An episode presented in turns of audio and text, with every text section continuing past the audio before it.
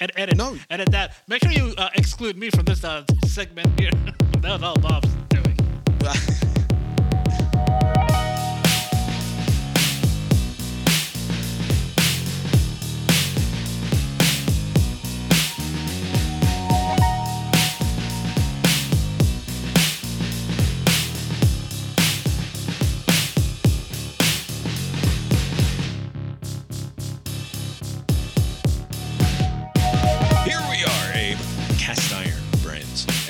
podcast that was trying to read up on the latest news out of Sudan, where, over the weekend, on President Biden's orders, the U.S. Embassy in Khartoum was evacuated by military personnel in a dramatic nighttime operation with 100 U.S. troops and three helicopters airlifting out 70 Americans, with operational help from Saudi Arabia, Ethiopia, and Djibouti.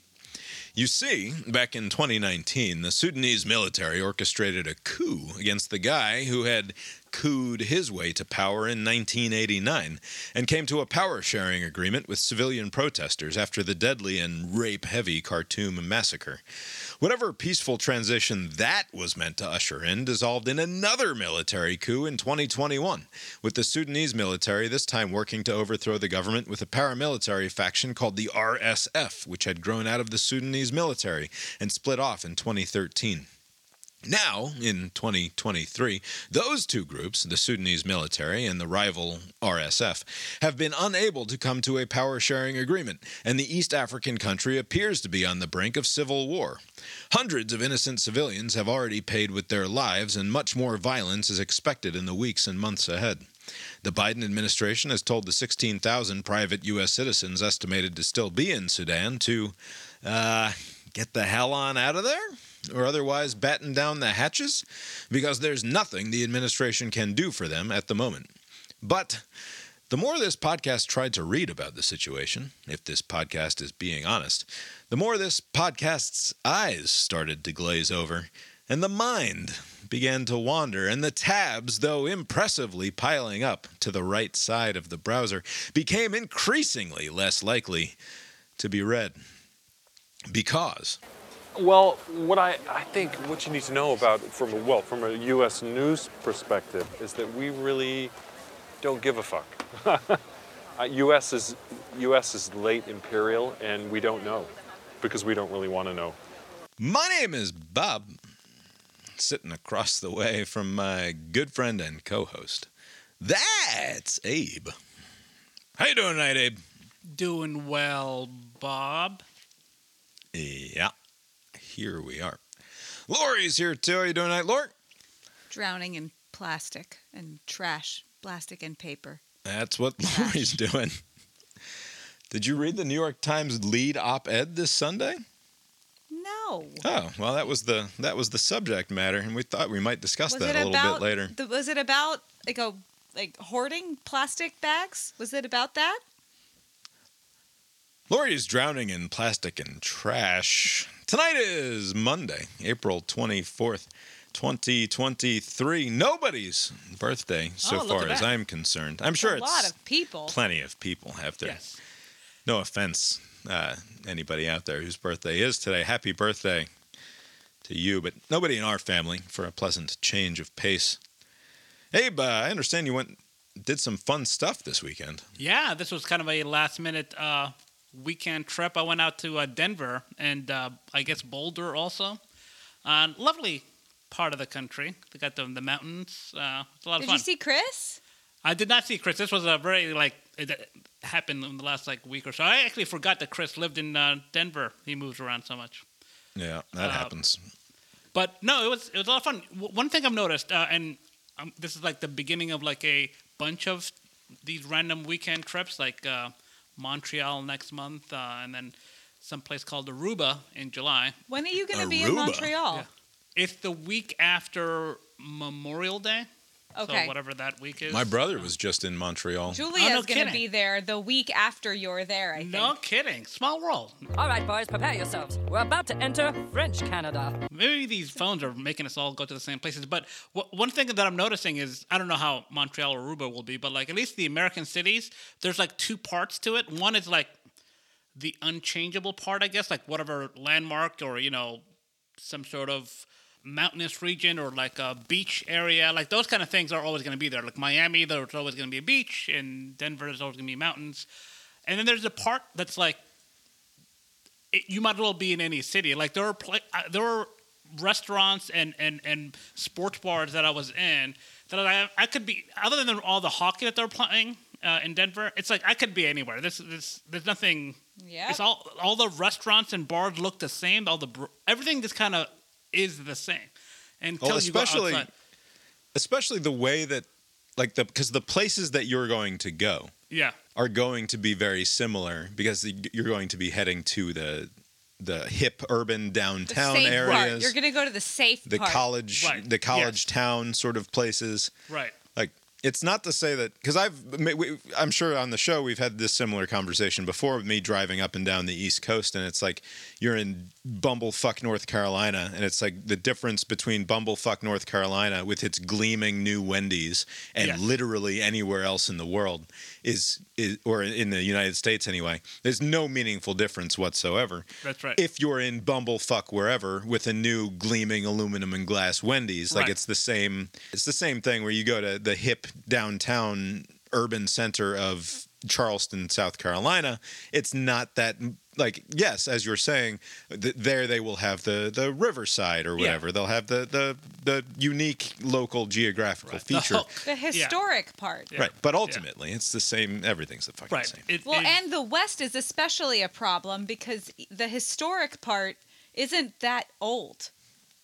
Yes, that's true. Yeah. Like it Yeah. doesn't have the dirt and wear on it that the lovely normal East Coast cities all have. What sort of a bunch of no kid having assholes just pick up and decide we're going to go to Denver and Boulder for the weekend out of nowhere? Well, What is what is wrong o- with you This and is your a? There's only like three of us, uh, and one of the people wanted to go, and I have like a seemingly inexhaustible number of days to burn, and so anytime somebody's Yeah. like, "Hey, let's go there," and it's always like, "Okay, I can swing it, I can do it," and Let's so I do. go there. what Yeah. awful airline did you put yourself on to? How dare you? Uh, so, I, I think after some past experience, like the, the my, my circle of traveling friends, uh, all the Indian types, uh, I think they've kind of uh, moved away from the cut rate, like Good. beer so no more and no more Spirit Airlines. Now I would I, I never had yet an ex- bad experience, but they travel more and.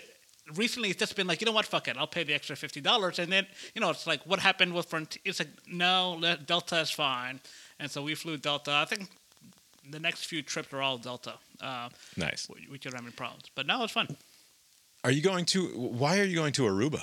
So Aruba is. Sluts. Uh, oh yeah. So Montreal and Aruba are 40th birthday things. Okay. These 83 people. I know you're one of them, but like you're more of a 82. But like everybody that was that turned 40, in, you know, in the Atlanta-based people. Uh, hey, my thing. Let's go to the SEC. Like watch it at a bar. Watch Georgia win. Uh, Right. Somebody else was like, let's go to dinner in town for those who can make it the 83 birthdays are like let's go to the moon it's like the most ridiculous trips are like being planned and there's still more like in august and, and there's too many people are turning 40 this year but and you're already you're already poo pooing all future trips by just eh, they got a Wendy's. Let's go. Eh, it's what the same, difference yeah. does it make? actually the, the one uh, glaring difference is like you know well this is the same in atlanta i'm sure in every other city but everybody's hiring like there's now hiring signs everywhere Yeah. all the time but we went to like a in and out burger and they're paying like $20 an hour to start or something it's like ridiculous i mean they they they get their money's worth because it, that that place is busy but that's the one thing that I noticed that was much different. I don't know if they're giving you twenty dollars here in Atlanta. Yeah. Well, there was that there was that stupid Twitter thread that went viral a couple weeks ago about the the lady who was super mad that they were trying to hire 15 year olds at $15 an hour to work at McDonald's or whatever. Uh, it's like, are you out of your fucking mind? You think that those kids who would apply for that job are going to, like, we're not talking about slave wages here. $15 an hour for a 15 year old is spectacular. What are you Right. complaining about? I, uh, I had some, a devastating thing happen to me this week Oh, we went out to the town about 45 minutes away for a baseball game and at that baseball game i left behind something that has been near and dear to me for i think at least a dozen years or so it might go back even a little bit longer than that. I know I at Domino's or Papa John's? I bought it. I'm fairly certain I bought it very shortly into my tenure at Domino's. Driving. yeah, after leaving so. Papa John's, and I became. I, I was ready to give up drinking sodas. Like it was at the it was Yeah. at the turn of my attempt to not die in my fucking twenties. Yeah. Like it was let's not die in your twenties, you stupid piece of shit. uh, like just so I quit smoking, I quit drinking soda, I started to try to exercise more, and and part of me was like, you gotta buy a good water bottle because if you're not gonna drink the sodas anymore, Don't talk like that. be responsible and buy a good water bottle. It's the it's my inner monologue from when I was 25. What's wrong with that? You Yeah, I was didn't say that. sound like that. Don't talk like that. I did. I sounded much fatter. you didn't. But and y- much you weren't much southern all of a sudden. much what are you talking about? much more Don't certain use of myself? Voices. By the way, what people a, like my voices. Wh- what a spectacular success! Uh, your pivot uh, from the 20s. You're still alive into your 40s. Yeah, still alive. Obviously, everything worked. Although now, Yeah, if uh, health, your health uh, deteriorates, it's, it's going to be the magical bottle. You'll have to go. He would have Right. no idea the point because is, he doesn't go to went the doctor. I went to one of the like those. There was this place at in Five Points. It was some sort of like uh, a place where you could buy a bunch camping of stuff. like camping stuff and like, Like North Face gear. type? Right, you get like a uh, some. It wasn't REI, but it was like a local sort of REI. Blue Moon, Blue Moon. yeah, Outfitters? Blue Moon Outfitters. Look at that. Fantastic memory by Lori. Spectacular. I have a really good memory. Anyway, they sold Nalgene bottles there in addition to like those stupid $200 ugly patterned Patagonia sweaters. Uh, bought an Nalgene bottle there. I stuck a Jittery Joe's orange flaming coffee cup sticker on it and had been using it basically daily since for like at least 12 years, possibly even longer than that. And I left it next to the dugout in Gordonsville, Virginia. And it was it was just heartbreaking. Oh, and man. I, I- like I, it was to the point. It was already like nearly nine o'clock on the drive home from this baseball game. I was halfway home. I was like, we might just have to turn around and go search the dugout for the Nalgene bottle because like it, I, I, couldn't fathom my life without it. And then I remembered these assholes had padlocks on all of the entrances to this baseball field and like we had to wait for somebody to come just to let us in at 5:30 in the afternoon. So like there the only way that I was going to get it would be to have to like scale a 12-foot fence in Right. order to get this stupid Nalgene bottle back and probably get uh, some fucking hick cop uh, be wondering what the fuck I'm doing breaking into the baseball field at 9 o'clock at night. and you're uh, trying to in this- explain. I need my Red water bottle. Right, forgot my water bottle. Uh, so I was like, I'm "Ah, from the city. Probably just leave it. Uh, that's you don't understand, officer. It's a very important water bottle. It's important to hydrate. You shouldn't drink so much soda. Anyway, uh, with great excitement, I ordered a replacement Nalgene on the internet this week, and I even, you see, I got myself some stickers. ah, I nice. got a, I got a little UGA sticker, and now it says Georgia on the Nice. side there too. So it looks like a fancy. Looks like I paid forty five dollars for a fancy not. Georgia Nalgene, but It does instead not look like that. it does. It looks professionally applied. These Not are with that lime green top. It doesn't. no. I just have to replace the lime green top. That's the easy fix. It doesn't. It looks like you put stick. It doesn't look bad, but it doesn't look like you got a Georgia Nalgene bottle. Great It- advances in Nalgene technology, by the way. Is this there's this silicone like That's not an advance. sipper thing That's that I been saw while I was buying the buying the thing on Amazon. And for like four dollars, I just bought this piece of silicone, and it just sits in there, and I can just sip it. It, like, That's been a uh, thing that exists for. Remember when I went to I Europe in get any- 2006? I got none of my I went liquid to Europe in 2006, All and Julia body. had one of those. because though it was an Nalgene that I've been using for like 15 years, I still frequently would sip from the Nalgene and just end up splashing right. my chest. It's just because you're dumb. Yeah, yeah, sure. There, there's no uh, chance that you this will last as long, right? This is what I was saying to my kids. Uh, Might. My kids were like, as I said, I've had this Nalgene for like 15 years, and I had to get a new one. And Calvin's like, oh, well, if you have that one for 15 years, you'll be Dead. you'll be 65 by the time it by the time you lose it. I was like, you want to try that? You want to try that math again, asshole? He's like, oh, oh yeah, 55. and I said, No treats for you, I sir. said, I said to them, uh, "You're gonna bury me with this water bottle. You're gonna when when you're when you're at my funeral, you're gonna be slipping it in my coffin. Is how I'm much I'm not going to lose this water bottle. Hopefully, it's not the cause of your death. Like, so my dad was trying to fetch. He thought he was a spry 39, but he's really in his Right. 50s and he's dead.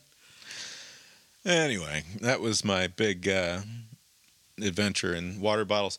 I've uh, long advocated for everyone to be given either a Nalgene or a stainless steel hydrating device, and that's the end of it. We just Yeah. stop making new drinkware. Right. Uh, this is it's just it's completely out of control. You're, What happens when they lose it? Uh, you just you, everybody's got one, so you just get one that somebody else lost, or you can get a uh, after 15 years, you can get a new one uh, at that point.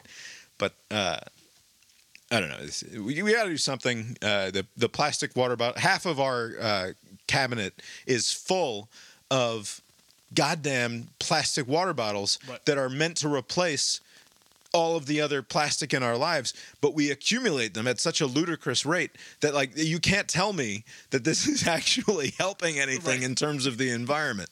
Half our house is just going to be uh, different stainless steel and plastic hydrating devices, and then you feel bad about getting rid of Why them or didn't throwing you them let me then leave the Starbucks one in Denver where it belongs? Uh, because that was a really nice one. I didn't want to just let that.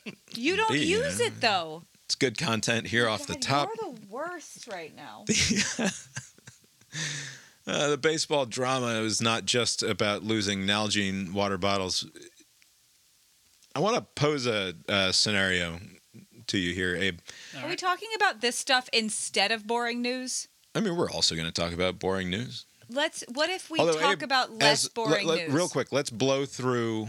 Uh, we have to cover the, the Sudan. Abe, as our East African correspondent, do you have anything whatsoever to add to uh, my rundown of what's going on in Sudan right now? No, I think you pretty much covered it. Uh, although I will say, uh, Sudan uh, is like a lot of these countries where I was thinking of like is it he- hemophiliacs, like the one the, the, the can't Oh, geez. their blood can't clot. Like it seems like they try to give Yes.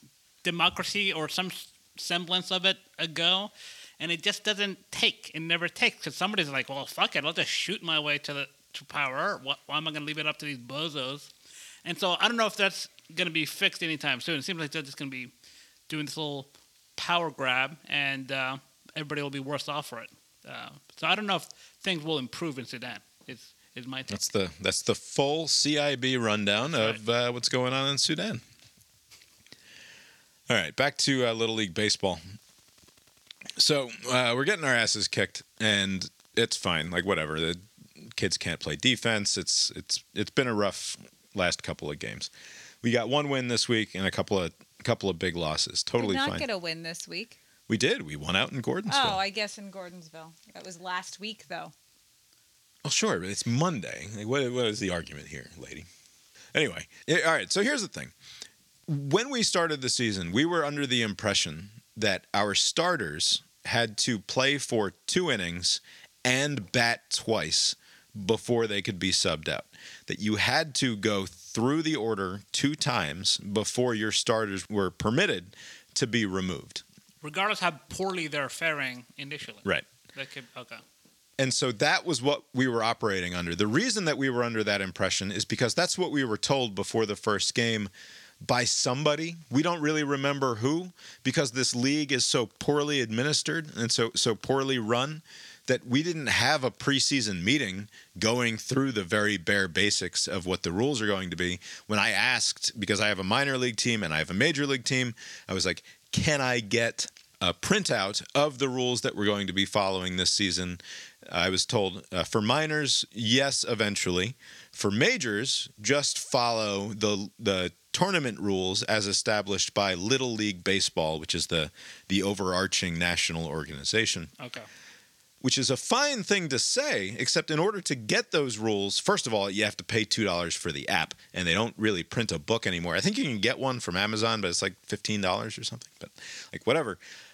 I will uh, get the app, which I did last year, and then I went through and I read, I read the entire rule book, which is uh, like famously, the baseball rule book is like an impenetrable Bible, basically, of like subsections and like notes and then like bureaucratic rulings on the note on the rule with a, a like a special box. It's like in 2014, the Little League World Series administrators ruled that this rule uh, also applies to this other rule, and it's like, oh, geez, Yeah. like the the chances that I'm going to uh, even somebody who's paid attention and watched and lived and breathed baseball for my entire life as far back as I can remember like having all of this stuff at my immediate command is unlikely. And so having read through the entire rule book once I either missed it or I, I didn't fully absorb that it's actually two defensive innings and one at bat, and then the person can be subbed. And so when the person that we were talking to before the first game accidentally said the wrong thing, where it's two defensive innings and two at bats, it didn't register in my head that they were wrong. So the two at bats thing is what stuck in our heads, me and the and the other coach. It's like, okay, fine. So that's what we have to deal with. And what you realize is that in a game that you're getting your ass kicked, where they're cycling through the lineup a bunch and your team is just making outs, it takes four innings or six innings to cycle through the entire lineup twice, right? Because there's nine players. If you just make three straight outs, then that's only three players. So it's three innings to get all the way through the lineup one time. And so by the time that you can actually substitute anyone in, uh, in the, the rule book in our heads, the game is practically over, right? Right. So that was what we were operating under, and these kids weren't getting nearly as much playing time, the the ones who start the game on the bench, as we wanted them to, because we thought we were doing the right thing and following the rules and and and making sure that we got through the lineup twice. Uh, at the end of the last game, when one of our kids didn't get in at all, his father screams from the sideline, like right as the the last pitch is made and we shake hands. He's like, "So and so, get your stuff," and the whole stadium can hear him, right? Because he wasn't gonna allow his kid to be around the team any longer, like for the the post game breakdown where we talk to each other and we we we go, you know, you talk about what happened during the game or whatever.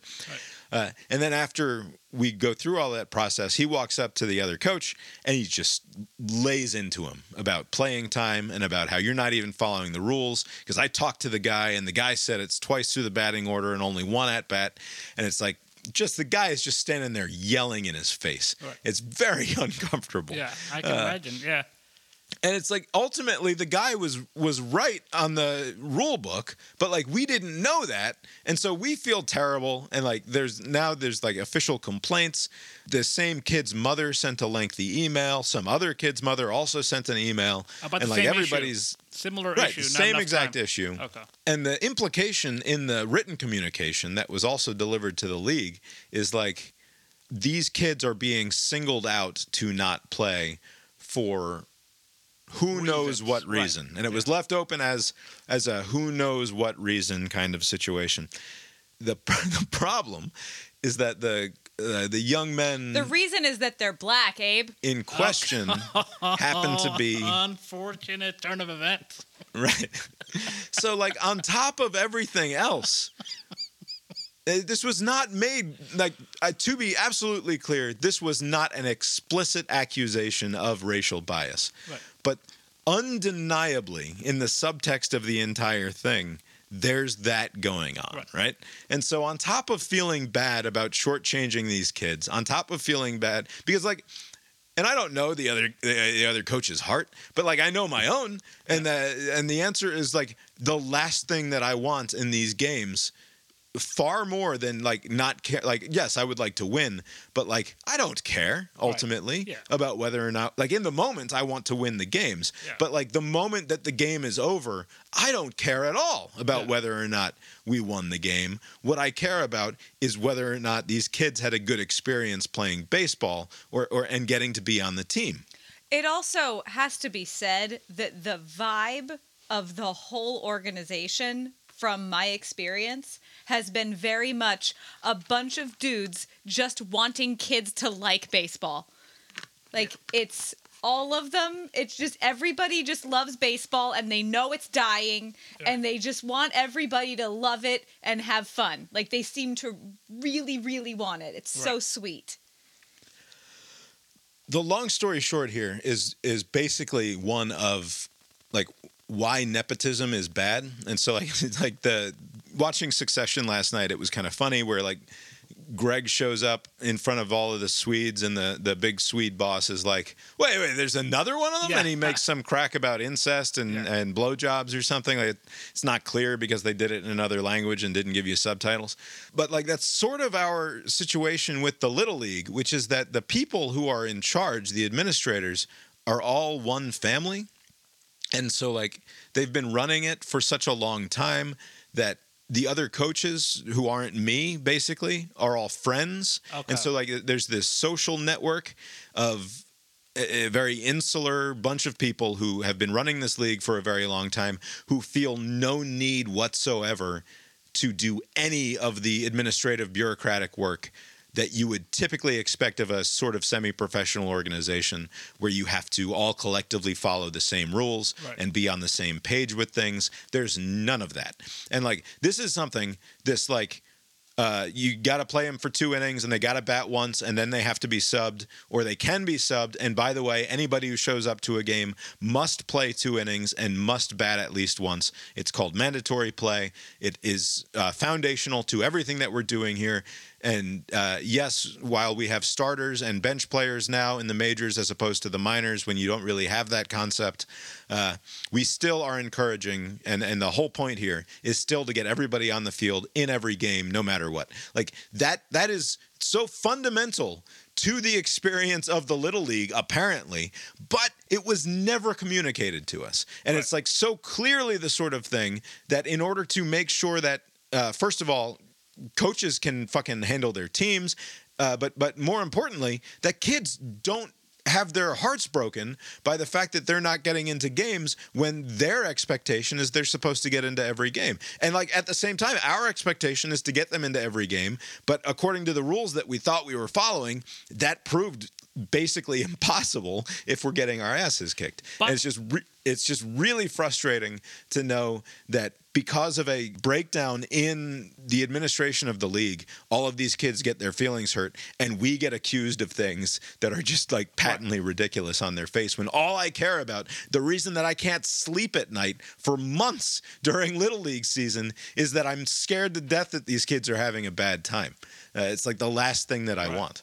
Let me. Uh, so, two questions. One, um, when this parent who was upset was taking out this frustration on the other coach, like who settled that issue? Like, did the umpire or somebody? Like, did somebody weigh in and said actually what that guy's saying is true? Like, No, so did- this was after the this was after the game. There's no umpire. There's no anybody to settle anything. I quietly walked in the other direction, Yeah. like I am not getting in the middle of this. it's like he's got it. Right? got He's clearly got this under control. This long tirade of abuse that he's being subjected to. Uh, so uh, ultimately, it was adjudicated by the league because the mom, the that guy's wife, sends a long email, uh, like filing a formal complaint. Because like also within the rule book is if you don't if this doesn't happen, then there should be written discipline filed like at the league office. Oh, like there should be Uh. some sort of account. This shouldn't be going on without some sort of documentation. Right. And so like it, it starts a process. And so like on the bright side, the league administrator, the, the guy who's in charge of the whole thing, the, the commissioner, eventually after multiple emails back and forth is like I talked to the coach and talked to the other and and saw emails uh, back and forth and it seems pretty clear that this was uh, a good faith misinterpretation or misunderstanding of the rules and he wasn't trying to hurt anybody's feelings quite the opposite and obviously moving forward the, the the rules will be properly followed and he didn't quite go far enough as to say like uh, we clearly fucked up and didn't explain things properly to the people that we put in charge around here because like all it would take is one meeting Like you just have one 45 minute long meeting before the season starts and you invite all of the coaches and the assistant coaches and whoever any any parents who want to come to better understand what's Yeah. going on and you just you go to some gymnasium somewhere or just do it at the baseball field. Like it's fine to just do it at the baseball field. You don't need to rent a space or anything. And you just have a talk. Right. And like I would happily put together an itinerary for them. Like it wouldn't be complicated. There are some things that you need You to hit. You say that, but you don't volunteer yourself to do it. Right. Well, I have volunteered myself to help out a little bit more in the past and to run like a, a spring camp before we get started. That's not the same thing. And it's never followed up on because these are people who have been running the show here for so long. It's like, nah, we got it. It's going to be totally fine. Uh, and it is very clearly not going to be totally fine. Let me ask you: uh, Were there games where the other team was subbing at a faster pace? Like that never came about. Like that. So that's the other that's the other aspect of But this. they're going through the lineup faster. Yeah, so it's less obvious. it was less clear, but also at the same time, having read through the rules a few times and and sort of absorbed them now, and now thinking back on previous games, it's 100% the case that other teams have not followed the substitution rules as they are laid out in the book. And like if we're going to object to that, the thing that we're objecting to is by the book wrong, but also like you just sort of feel like you're accusing them of cheating. Yes. When you when you're like, you know, you're doing this and it's like this is just a stupid game between kids like uh, how seriously are we supposed to be taking this? But because there's no central authority that has very clearly made it clear that we need to follow these rules as laid out in this book exactly, any objection to the other team's sort of, I wouldn't even call it shenanigans, just accidental misuse of the substitution rule in all likelihood, would appear to be an effort of bad faith by us just to get them in trouble or just to stop them from doing what they want to do with their team. When it wouldn't be the case. Like we're just trying to all hopefully follow the rules here, but because there's so little leadership from league administration on this very issue, it's hard to feel like you can speak up. And I don't know what you can do. And I don't even know like I don't know how these people end up in charge of Yeah. little leagues like this. Like I assume I mean, that it's like you said, nepotism. It's just because it has been. well, but I assume that the, the the chief guy like wrote to the little league organization at some point and like made himself available to them and then got assigned this district or something like that. Uh, but I have no idea how it is like Used not, to be called Dixie. yeah, not that I want to challenge his authority and like try to do a hostile takeover of the league, but like it would really help to have competent administrators in charge here. Anyway, I guess that's all I I have to complain about with the uh, with So the much, baseball uh, this week. This is the first time this has been a problem. right, but it, it seems like, Like so ang- angry parents, I mean. there's so much of all of this actually could be avoided if they just kind of cleared it up at the top, just like at the start of the season. Like, hey, these are the rules. Figure it out. Right. And I think that the parents wouldn't be as upset if we weren't also getting our asses kicked. Yeah. Where it's like, well, the shortstop made three errors on one play. What difference does it make who's the shortstop? Right. Like, just put my kid out Right. there. Like, who, who cares? uh, what are we talking about here? He's sitting on the bench on a team that, that's throwing the ball into the stands half the time. What is the point? Right. you know, it's not quite that bad. But there was one other note that I wanted to to circle back to on Sudan, and it, it's not specific to the Sudan thing. Uh, it's in part related to the fact that Joe Biden is expected to announce on Tuesday, so uh, day that this episode comes out, is the four year anniversary apparently since he announced his 2020 bid. Oh. And in a neat bit of symmetry, apparently, the administration plans to announce that Joe Biden will be seeking a second term tomorrow.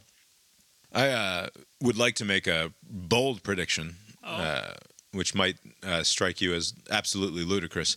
I guarantee that Joe Biden will absolutely, he is going to make this, he will, he's going to announce. Probably like a say, video "I package, be- right? It'll be one of Right. those. There's going to be a video package. There's going to be a little speech. There's going to be this whole big thing. He's going to say, I, I'm going to continue fighting the MAGA creeps and weirdos out there, and we're going to keep doing what we're doing. Joe Biden will not be on the ballot in 2024. And Because of- it, What do you he's too fucking happen? old. He's just So too old. on that- on that he point- cannot he cannot be left alone with anyone. There's always now a member of his immediate family on his arm, showing him where to walk next and making sure he's not saying anything funny. There was the thing with the Easter Bunny last year where, like, the Easter Bunny was clearly some agent of the administration whose job it was was to corral the president away from the press, even at an event Right. as as as friendly as can be possibly imagined. Yeah, it's a he family doesn't give yeah, it's not like a big. he doesn't give thing. interviews. Yeah. He doesn't do real press conferences. He has extremely limited availability. Apparently, as as limited as oddly enough, you have to go all the way back to Ronald Reagan's second term to find somebody with less availability to the press, which checks out.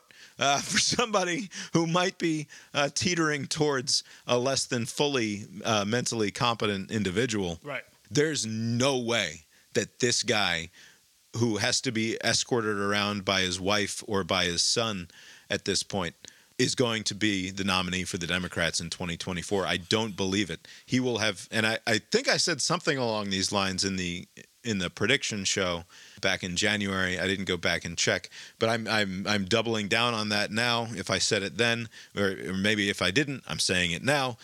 Before we get to the first primaries, he will have dropped out, and there I, I see no okay, other So no way.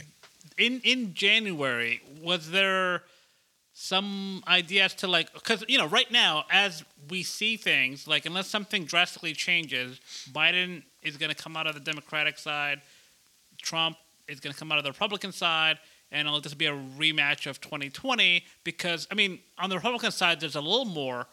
There's something there with you know like somebody else, right? Uh, on the Biden side, I mean, what Kennedy's kid is going to come and do something like there's no obstacle in his way. Yeah, Ro- Robert fucking Kennedy Jr. wants to be a president on the strength of like a Steve Bannon endorsement and the anti-vax crowd. Right, Uh, seems to be the plan. right. So there, there's so there isn't a clear obstacle that would, pr- other than the the president himself saying, "Look, uh, you know." I was old then, like you know. I'm sure some of you are surprised uh, that I'm still, you know, hanging around four years later. But here I am. But to ask for yet another four is be kind of ridiculous. And what's odd is that you do have the clear example of the senator from California going through this thing where people were asking like, why did they send her back to the Senate when she was like 84 or something? She was old then too. Like, well, you know, this problem could have been resolved a long time ago by just bringing somebody else in. Same vote, you know, could Right. vote the same way. So why this person? Why this specific person? And on the Biden side, you're right. I mean, if these challenges are happening to Biden now, the first four years, the second, you know, set of four years is going to be a lot worse. I mean, he'll be what, like 86 by the time he's up there? Like, it's yeah. impo- it's I, I f- I fully think it's impossible that he can be the president for the for six more years. Like I, I just don't see But it- how. Yeah, I mean, yeah, because he would be, yeah, in, in conceivably into what January of 2029, like the end of the decade. Like if you were to go the whole What way. drives me nuts is that like Joe Biden was never great, and Yeah. he's very clearly completely lost the fastball. Right. Like at at at best, the kindest thing that you can say is that he doesn't have the fastball, and you can say the same thing about watching videos of Donald Trump eh, from the '90s versus videos of Donald Trump now. Like he's clearly experienced a sort of slowdown. Now Trump covers it up with bluster and insanity and and and other things. And Biden actually, from time to time, also covers it up with bluster and insanity and doing that thing where he starts going off on some crazy tangent and he completely forgets what he's going to say. And And, he's like, ah, Yeah. I'm uh, probably shouldn't say any more about that. Probably. They'll get mad at me if I say anything else, which is his go-to. Like I'm just hiding the demented thing that You just know, happened okay, in my brain. I, I, I, you know, I am not a medical professional, so I don't know. Like, yes, he, there has been some de- decline there, but doesn't it sometimes seem like he's that's just him? Like he just kind of like goes into dead end kind of sentences. He'll just stop, or he'll just say something and move on to something else. Like, right, and I'm sure that his his media people have trained him because this is a uh, like there are long there are stories about his incredible ability to just uh, diarrhea mouth it for hours on end. Apparently, he's like one of the all time great like put him in a room with a bunch of other people and and stick the conch in his hand or put a microphone in front of his face and he'll just go for three hours and like and just never stop apparently Wow. and uh, like his handlers obviously stopped him from doing that by getting him to like like having these devices that he'll say instead with like the ah, I probably shouldn't say anymore. Uh, you talk now Right. is the sort of thing that he does. But also, again, giving him the absolute full benefit of the doubt, you must at least acknowledge that whoever he was 20 years ago, he's not the same guy now. And like it, it just strikes me as incredibly irresponsible to imagine that you are yourself completely irreplaceable as the president of the United States when you're like obviously not. There are there are dozens of other people at, at bare minimum, if not hundreds and thousands of other people who would be better suited to this job uh, for the next four years. And I, I don't see how he stays the nominee. again, like I just don't see what could possibly happen other than like a natural cause kind of thing. Like I mean, he's not gonna just not run. I think it will become it will become increasingly untenable to run him out in public, and they can't run the same. They they probably could with Trump. That's the other thing. So you know, with all this availability, he didn't do a lot of press conferences and all of the stuff. I mean, like maybe we were doing too much of that in the first place. You know, if Trump runs, if Trump, because you know, think about it. Okay, so the thinking is more camera time is a plus. Like I mean, he's doing this out of necessity. So I'm not making that Not argument. more, right? some, Right. like some.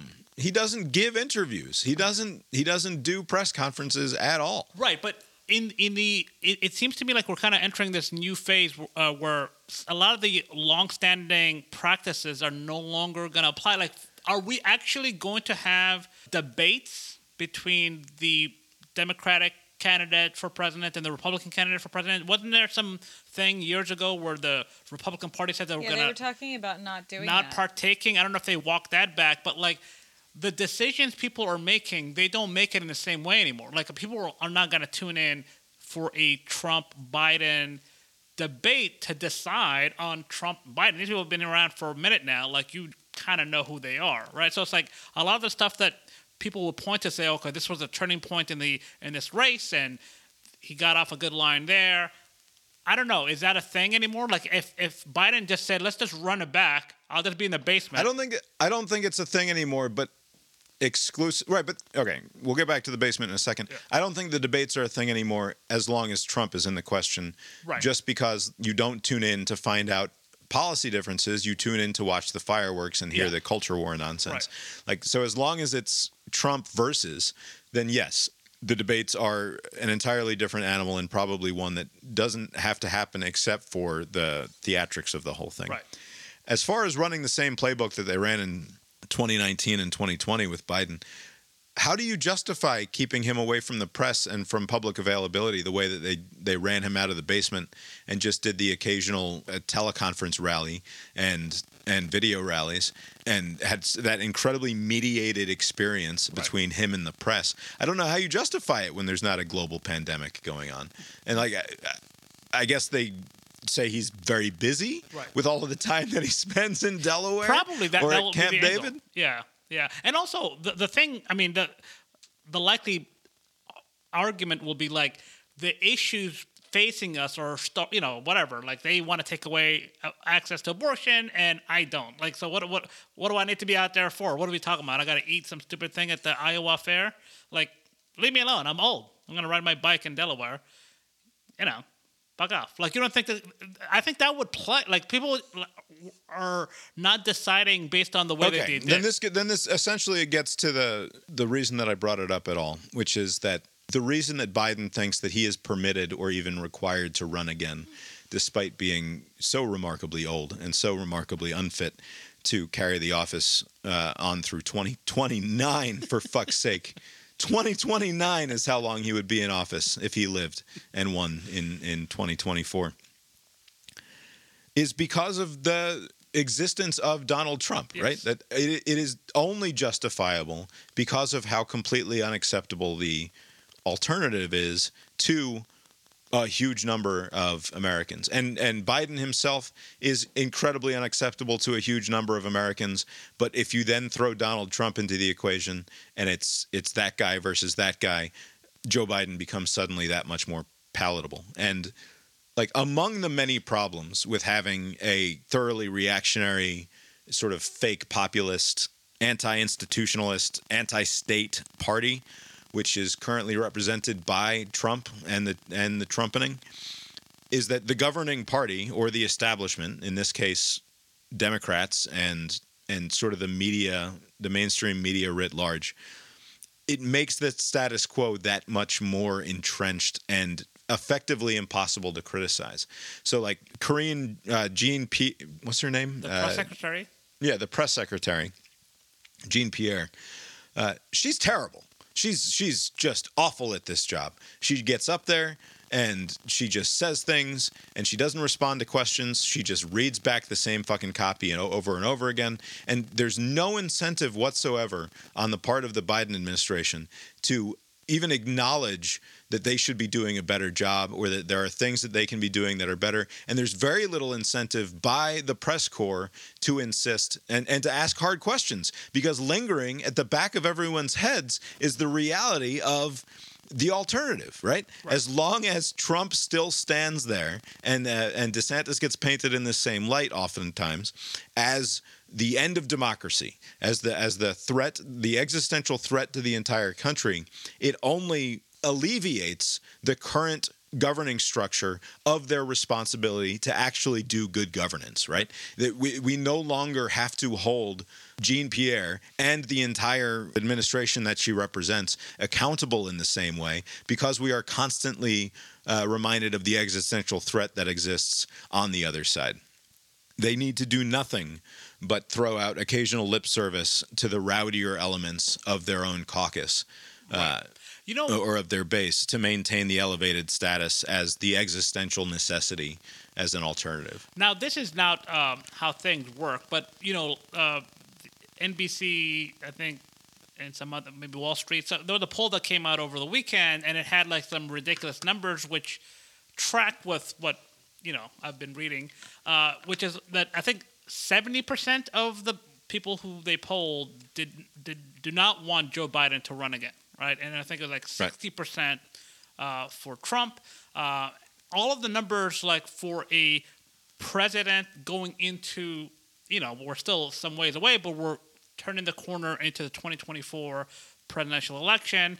You want your poll numbers to be, your approval rating to be, you know, at least, you know, not underwater. You know, you want it to be in the plus, but, you know, Biden's numbers underwater, like by 10 points, right? Not a good sign. The, should they run uh, being 70 30, uh, do not run again? Like, no. Chuck Todd Chuck Todd said that if you like uh, go into the peripherals or whatever and you and you add everything together, it's something like 95% of Americans don't want Right. the rematch. Right. They, yeah, they said yeah, there are about five percent that they can think of, and I guess they just want to see a train wreck. Five percent of the respondents wanted this rematch that we're we're kind of heading towards, uh, and and so like if you were to do like a again the system doesn't work this way, but like a grand bargain, like you stand down your old geezer and we'll stand down ours, you know, like no Trump and no Biden, and open the field, that could kind of inject some juice into the race. Uh, but that's not how it works. You know, Trump can choose for himself, and the president can also do the same. And they're both deciding to like, I kind of like this. you know, I'm being taken everywhere. You know, I it's a nice life, I'm sure. You know, and, and, and assuming it didn't get over, you know, get into your head. But barring that possibility, I don't know what other avenue there is for, uh, you know, other than just to constantly encourage, like, hey, you know, don't run. But like with Biden, like all the numbers, they're not a positive number when it's just Biden. But when you put them next Right. to an actual candidate like a Trump, he does. He's like a couple of points higher than them. Like, and it's like a consistent thing. Like, well, yeah, if it's between these two, then yes. But under no other circumstances am I happy with the choice. And maybe Biden's like, that's good enough for me. Like, you you don't expect much out of me. Right, but this isn't about you, Joe. Yeah. I'm sorry, but like we we must consider the fact that like there are more important things here than your personal ability to defeat Donald Trump. Like you can't tell me like and granted, I uh, am also firmly of the belief that Kamala Harris cannot beat Right. So that's the other problem, right? Because if you cannot beat Donald Trump. But but that can't be the only solution. He doesn't get to coronate his successor. No, he doesn't get but- to choose who the next person is. For the I mean, it sounds ridiculous to say it coming out of my mouth. For the good of the country, the president of the United States should abdicate and say, "I'm not going to do this yeah, this in won't run- 2024." yeah, you won't run for for uh, re-election, right? He could just finish out the term, which is, by the way, almost two years to go. It's not like it's like January of 2025 is when hi this current term ends, right? So there's still Right. almost the problem the the problem is that announcing that he's not going to be the candidate in 2024 effectively ends his presidency. The problem with that statement Yeah. is that it doesn't fucking matter anyway because Well- he's got a Republican uh, led house Right, and the that's true. presidency is effectively over regardless. And I I would argue that he would be as as a lame, effectively a lame duck or arguably a lame duck who's not going to run in 2024 would be freed up to actually deal with uh, Kevin McCarthy led House on issues like the debt ceiling a little bit easier. Right? Right. He has no concerns about.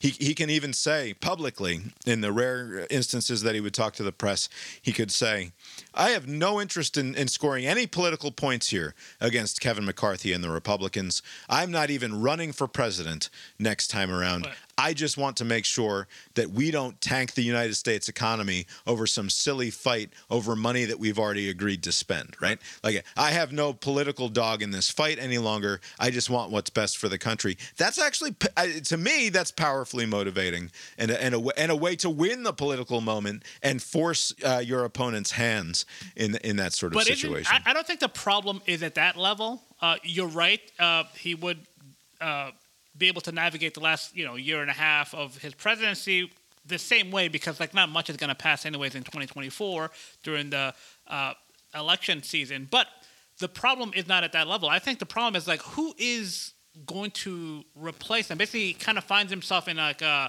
like Okay, but uh, we're in the same situation with the Republicans, No, no, but what I'm saying is, okay. For all the talk from the Republicans about how we're going to have a smaller field this time, I don't believe it. We're going to we're going to end I mean, up be with smaller like than 2016, right? Uh, but okay, it's, it's but still going to be I, a I good still think number. it's going to be like 15 or 18 people. I think when it's you all said it's, and really? done. I was thinking like you think. I mean, that's basically what it was in 2016. You think it's going to balloon to 16 to 18? Well, let's go through it, right? So so far we have Donald Trump. Right. We can expect to see Ron DeSantis.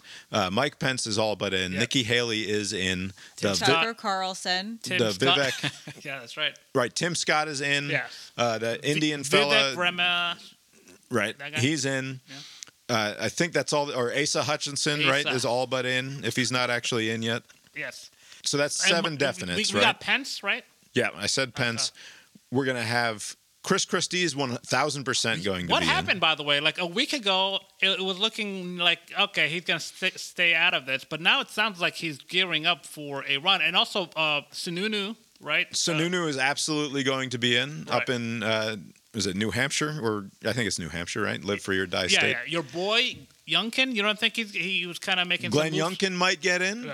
Kemp in Georgia might get No, in. no, no, no. plausibly. Kemp is not going to run for president. It's not out of the realm of possibility. I wouldn't I wouldn't count him out, especially if people like Youngkin and Sununu start sticking their heads in there. Right. Like why wouldn't he? I mean, if, yeah, I guess and, that- that- and if DeSantis continues to to not dominate the rest of the field the way that it looked like he was going to, I don't think you can rule out Kemp at all.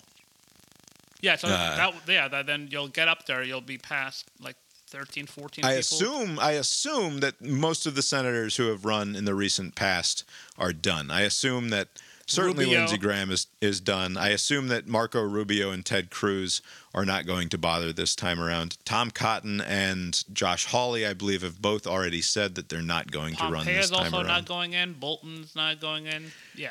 But I mean, there, there's still a sizable number of people.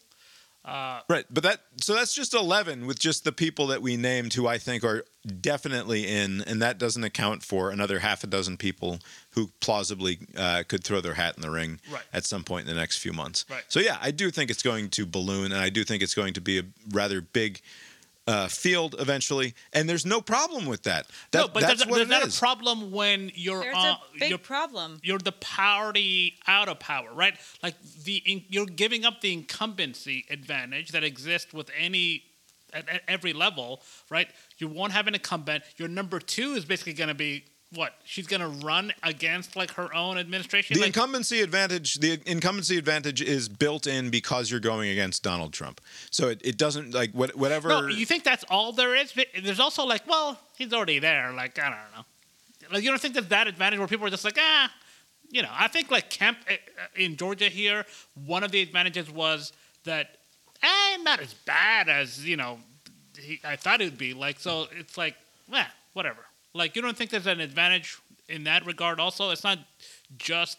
Uh, uh, that you're going up against Trump, and also yeah, the, but which the so other thing, which of the de- which of the potential Democratic nominees is going to run as a disruptor? And the answer is basically none of them. Right. They will all end up running as I am the I am the correct answer in terms of defeating Donald Trump because that is the only thing that matters But right now in American politics. But remember, in 2020, it was a bunch of candidates on the Democratic side getting votes. Like, you know, Biden was coming like fourth or fifth in Iowa and New Hampshire, and it wasn't until South Carolina put him uh, over the top. And then there was this coalescing, right, during the March, I think, like right before the pandemic st- uh, started, where a lot of the centrist, middle of the ground candidates got Right. out. Buttigieg kind of Right. uh, led the Amy way there in terms of yeah. Right. All of these people got out of the way to kind of direct their energy toward one of them, like Biden. And so, like, if the advantage that a Biden candidacy has is that it's a known person, they're already there, right? If you take those two out, now you're actually in a worse position because, like, n- n- now what's the argument? Like, put me back in? Like, who is going to be taking over? Like, if it's not Kamala, like, I don't know. Bernie, They have to. They have to sell themselves. You're absolutely right. It's a process, the way it is meant to be, which is a, a process of selling yourself to the American people, and hopefully selling a positive vision of a of a of a, a policy focused administration that escapes Trump's gravity, which is obviously a, a wishful thinking nonsense. But I don't know. To me, it just keeps coming back down to this idea that there's just there's no way that Joe Biden can be the president until 2029, and it's irresponsible to continue to put him up there. And and would it be irresponsible? I mean, like, I don't know. Like, even if he were like gonna do some sort of re- resign, like due to health in like 2016 or something, like I don't think there's a any good scenario, right? Basically, you have to kind of see it through the whole way, which is asking a lot. Like again, it's like almost six years uh, of this, and so I don't know. It doesn't look very good. Yeah. And again, it gets back to the point that I was trying to make earlier, which is that as long as Donald Trump exists as this alternative, that becomes something that paralyzes the whole country because we don't expect anything out of a Biden administration besides not being Right. a Donald Trump administration. And until Trump dies, like it's just sort of the situation that we're living in. Uh, quickly, we can talk about maybe this article in Reason that I sent you earlier today, which uh, chronicles the travails of a student at UVA a couple of years ago named Morgan Bettinger, who was accused on social media of telling protesters that they would make good speed bumps. She apparently happened upon a protest in shortly after the events of 2020 here in town. What? You mean the George Floyd uh, incident in Minnesota? I mean, it was like a nationwide thing. Okay. Okay. Got it. Oh, sorry, the not event's not here. Yeah, It a was couple, after a few- 2017. yeah. After so Unite is the Right. everything after 2017. Right, right. After Unite the Right, and she is driving through town and comes across some uh, uh, protest where there's a street shut down in downtown Charlottesville. She's on her way home from work. She drives around a dump truck which was blocking her way, not realizing that the dump truck was there to specifically close down the street. Not well enough, apparently. Right, apparently not well enough. She was able to drive around it uh, and realizes, like, as she gets around the dump truck, that, oh, that was a roadblock. And now she's sort of caught between this group of protesters, some of whom are just like laying down in the street or sitting in the street in their protesty sort of way, and some of whom are, are milling about. She gets out of her car to have a conversation with the driver of the dump truck who's like calling down to her like hey what are you Yeah. you're not supposed to be down there with the car that's why i'm here and she says to the dump truck driver she says it's a good thing you were here because otherwise uh, all of these kids who are laying on the street would have just been speed bumps like sort of in an awkward jokey fashion apparently at least this is her this is her version of events Yeah. this is what Some people don't come across right. yeah. And uh, she then proceeds to get back into her car. And apparently, someone overheard her uh, say the words speed bump or something along those lines. And people start to gather around her car and they they start shouting at her, like, she's a Karen, get the Karen, or something along Yeah. those lines. And they're like pounding on her door. So she's the one who ends up calling the police as she's trying to get out of there. And eventually, the police come. She gives a statement to the police about what happened. She doesn't think anything's going to come of this. She just goes home uh, and, and goes to lay down after her very stressful uh, few moments there in downtown Right. only to be awoken a few hours later after a nap from a friend who was texting her to find out if she was okay because some student who was at this protest had managed to identify her on social media and had, had blown up her whole world in the ensuing hours, calling her a racist who wanted to treat all of the protests as fucking speed bumps. Uh, this ends up going through the entire like UVA student disciplinary process, one of these goofy fucking like student run Yeah. speech courts, basically.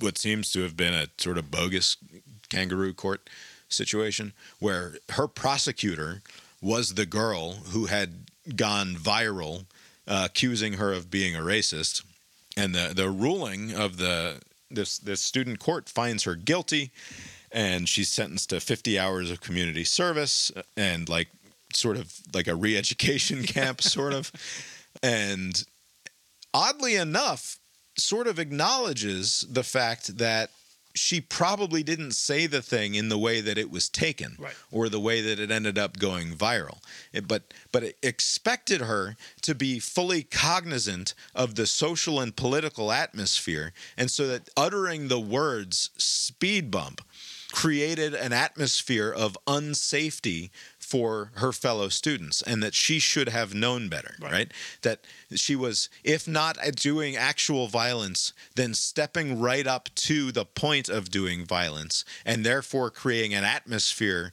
that was dangerous for her fellow students they called her a racist on the invocation of the it's like because what is the distinction between uh, that they make between uh, uh, use versus mention, right? So like when we when we talk about the the n word or the f Yeah. word or whatever the bad Yeah. word is, and you if you're describing like uh, this person called me a faggot, that's different than saying you're a faggot, right? Obviously, there's a there's a use mention distinction there that apparently we have decided to collapse entirely, and simply uttering the syllables faggot is enough to get you uh, in major trouble. Right. Like you were doing a violence, right. But she didn't say the bad word, right? Right. She didn't say, look at all the N words running around out here Right. or anything along that line, which would be a, a bad thing to say, right? Obviously, and a, and a racist thing. They got a use mention distinction problem out of speed bump Right. right like literally that's what's going on in this case is that there's a they've collapsed the use mention distinction for the phrase speed bump Sure, people and, are got- and tried to get her kicked out of school tried to ruin her life Oh, yeah. it's insane Yeah, that's true. Not unlike it's almost like I mean they're not making the exact comparison, but it's almost like shouting a fire in a crowded theater. Like it's like you should know the environment that where you said this thing. Like there was an incident, and I mean this is what three years apart. Like 2017 is what when Unite the Right Unite the Right rally happens with the car Right. plowing through all those people and killing one.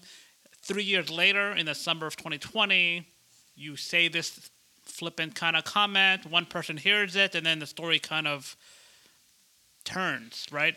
Uh, what What's interesting in the in the article, there was a section where you know she pulls, you know, over. She kind of was looking around like what the hell's going on, and the the way the article apparently takes a picture like takes she's a picture, doing some just kind of milling about. But what's interesting is that the, the group of people wh- where she was kind of walking around, and at some point you would think she's part of it, right? I mean, how can you distinguish her from the whole others, right? But for whatever reason, people kind of singled her out like she's some other, like you're not an ally, you're not part of this thing, and so like any sort of like whisper of anything negative will turn into something more, like the Karen accusation, all of these things, and people crowding around her car. You know, when she realized, oh, oh, let me get out of here.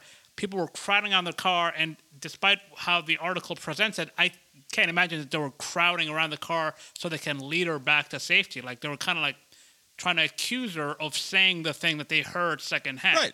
So it's Fucking, like, it's it's this close to get the witch. Right. Yeah. Like, yeah. So it's like I never understood when people, you know, uh, in, in the article again, they they reference this student article or, or student group, uh, and and they're saying basically based on eyewitness testimony, I guess that they they weren't doing anything like uh, dangerous towards her, like that. Right, that that that's a reference not to this Reason article, but to a student newspaper article at the time, that's- which says that right, yeah. said that they had confirmed that she wasn't in any danger or something along those lines. But like, it's also very obvious that that was just them getting one of these assholes who was at the protest to be like, "No, we weren't going to hurt her. Right. Why would we do that? Right. We're peaceful." which doesn't track with any other like i mean you know maybe this sort of thing happens whenever there's like uh if there's a tense situation and there's a lot of people out and about and they identify somebody who's hostile to whatever cause that they're for the the mob mentality is not a very good place to be in like eh, so i can imagine the crowding around people wasn't like friendly right. and and so yeah the, the whole thing i don't know how all of this uh, spiraled out, out of control but basically everybody just took Well, because some fact. somebody was angry and had a cell phone video and started accusing the pretty white girl of being an awful racist who was going to run her over with her car. Right. Right. Like, and, and what's sort of flabbergasting to me, and it shouldn't be, but it but it, it is every single time, is this is the jump that happens in people's heads to racism from nothing, right? You take somebody who you believe to be opposed to you politically. Right. And to be fair, this girl probably was opposed to them politically, right? was she i mean maybe But- in that specific incident but like her backstory she's not entirely like some maga person you know it's, it's not like she's that Right, right. But also, she was not participating in the protests, so therefore, uh, she must be some, as you were saying, some sort of other from the crowd. Right. The point is that the, the thing that she said, even if you take it at its absolute worst, uh, protesters make really good fucking speed bumps, is not racist. Like, in, in by by no understanding But if you- of the situation, is that a racism? Right, but- and and it doesn't it doesn't even suggest or betray any racial animus underneath whatsoever, except for the the fact Except of for what they're protesting. right and also yeah i mean the, the whole- sure, but that is that's an additional step. That's doing more mind reading Right. of what's going on in this situation. And I'm not I'm not pretending like every asshole who says I'm going to go running through that uh, group of protesters who are blocking the highway is a perfectly good person, right? Yeah. But it doesn't mean that you're a fucking racist because some of the people who are at the protest happen to be black. Maybe it's a silly thing, but like the idea that this girl had her entire reputation ruined on the basis of her saying the word speed bump in a joking fashion. But then, even if you take the absolute worst version of what she's saying, it still requires an added layer of, of cognitive mind reading to then make her a racist Right, out of but- it. but it- but people are incredibly quick to do now that. Now, it's important to note that that would not be the first leap of uh, uh, assuming something about somebody because again like they singled her out like she probably wasn't she wasn't i mean i don't know this for sure but she wasn't like making a big statement like oh you people stop protesting like other than the second hand third hand comment about you know the speed bump uh, thing there wasn't anything else that would say that I'm not on your side, right? So the people who turned their attention toward her, uh, they did a calculation even before they got to well, you must be saying it for racial reasons. So like if you if you made that initial calculation in that context in 2020 where they're protesting uh, how dispensable black people appar- uh, apparently are this fits right in with that thinking that oh because I mean what what is the implication even take away the racial component out of it for a second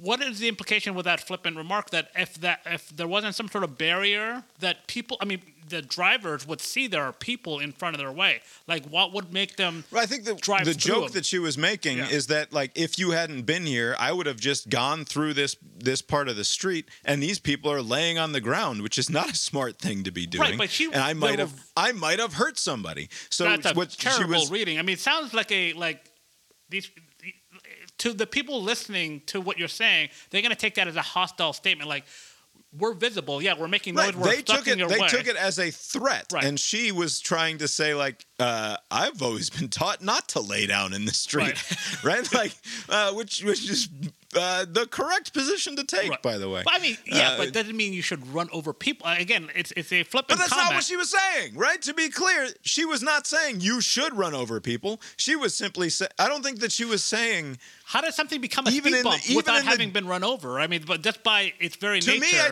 to me, I take it as a self-deprecating remark, which is I'm a ditzy person who doesn't even pay very good attention. right. And oh, it's a a good little thing that there was a awareness. this, uh, if you, if Right. it's, It's a good thing that there was a big truck here, or else I might have run somebody over. Right. It's the sort of joke that I would make about if if I was uh, eh, like an absent-minded driver type person. Right. Right. Like to me, that's what she's doing there. I don't think that she's suggesting. Why are you so generous to her and not me?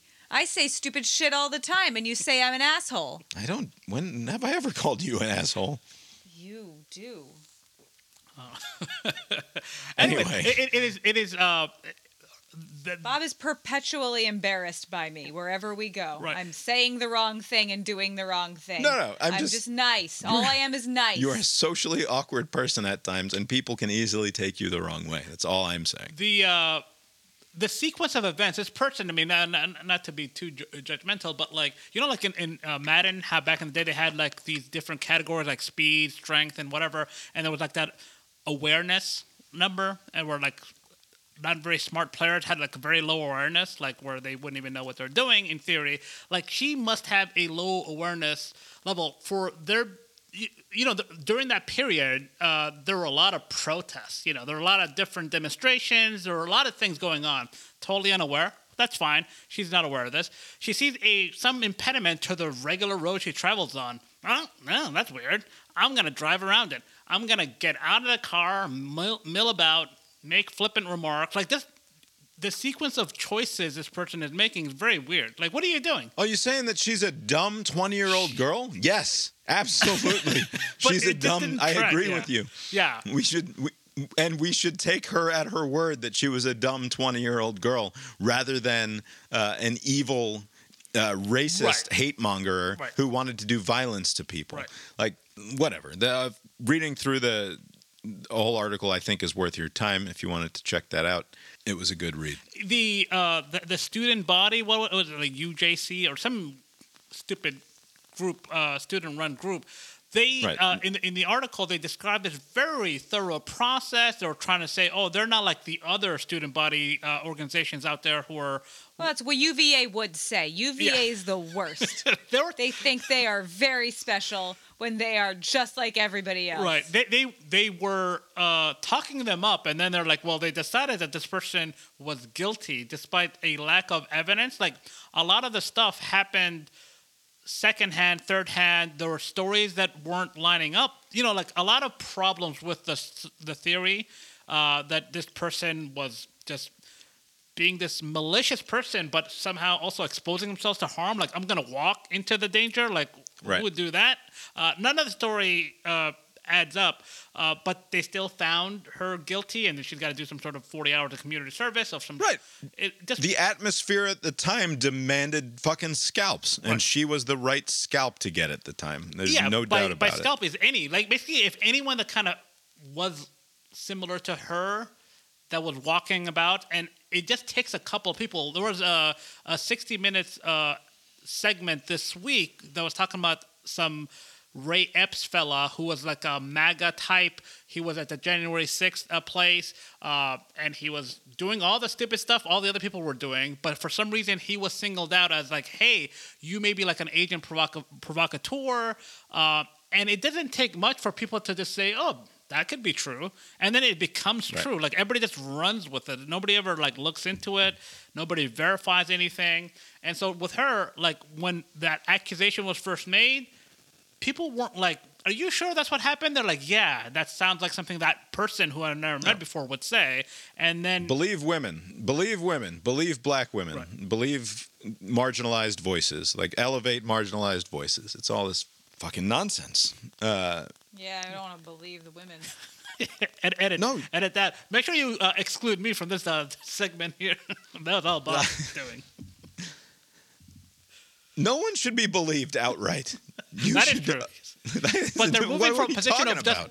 by def- you know I think messaging is like there are some people that always want to pick like the worst way to communicate something just for a fact. That's kind of like the uh, you know obviously the defund the police thing. It's basically like there are, arguments you can make and say Yeah, if the help is hurting, A perfect example then- is the Right. is the Tennessee three assholes who are 100% right that there should be a broader conversation about gun violence in Tennessee and who are 100% wrong about the way they're going about it, right? Right, Like uh, right. fuck you walking into the legislature and and like apparently throwing coffee on people in your activist days and now walking into the legislature with your coffin, with your infant-sized coffin Right. as though you're making some grand point.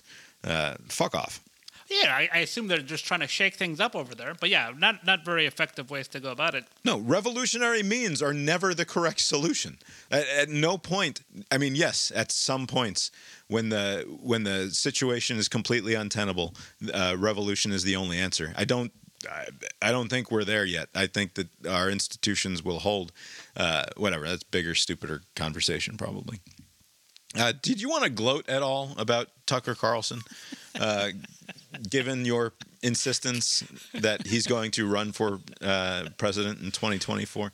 Are you standing by that? Well, Uh, I got first I got all- a text from Jerry, uh, Thousand Man Jerry today.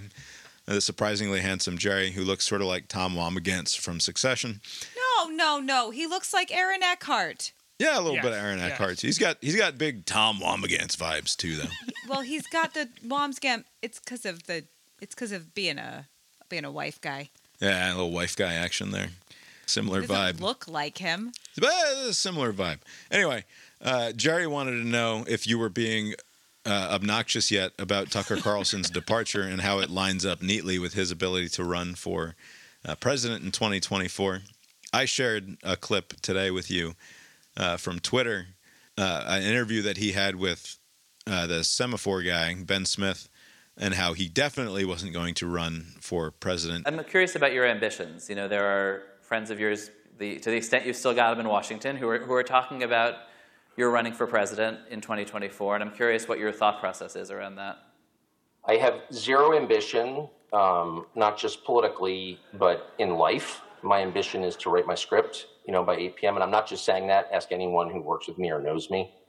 Um, I'm not. I, I don't think that way. I don't want power. I've never wanted power. I'm annoyed by things. I want them to change, but I've never been motivated by a desire to control people. I despise the libertarians, but my instincts are almost all libertarian in that way, and that, that's true. So is that that's a you're not Um, running? I'm not running.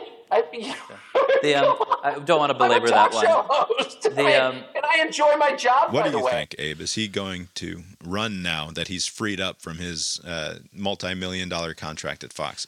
So I am uh, wrong often enough that I uh, can be in any positions to to gloat, and also nothing has happened yet. So no, uh, nothing has changed. I, I still do think that uh, all of the stuff that he talks about, like his lane, is like a populist isolationist, which is kind of like what Trump does, but like he seems to have a uh, a good. Uh, uh, sense of like where people are with these stupid things on on the right like and so he would be able to tap into all of those grievances because he's been doing it nightly for many many years now right so he Right. can identify an issue see which way uh, the audience uh, will trend you know like an issue that uh, DeSantis is having an issue a, a problem with he doesn't seem to have a very good uh, political skills uh, when it comes to like when it's not a, a friendly crowd like in Florida.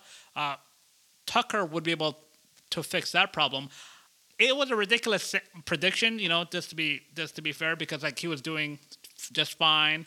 Um, doing his little nightly uh, show. But now that he's free, like this wasn't obviously part of the plan because like it sounded like he was just shit canned. I don't know what caused it because you could point to any other past show that he's done and find fault. So I don't know what changed now. You've already settled. Like I Uh, there's understand. reason. So there's reason to believe that it's a it's another lawsuit that they they Murdoch probably wanted him out anyway, and this is a good opportunity now with the arguably he helped cost them eight hundred fucking million dollars.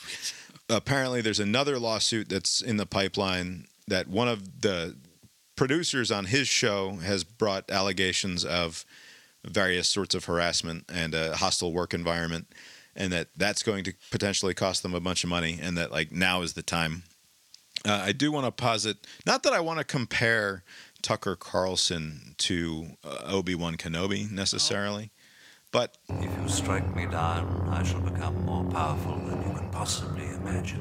i think that tucker carlson is shortly about to become much more powerful than we can possibly imagine but what's going to happen to Fox News? and not because he's going to run for and get the nomination and become president of the United States, but because he's going to become a wildly successful independent media type in the vein of uh, Joe Rogan and Megyn Kelly and Glenn uh, Beck.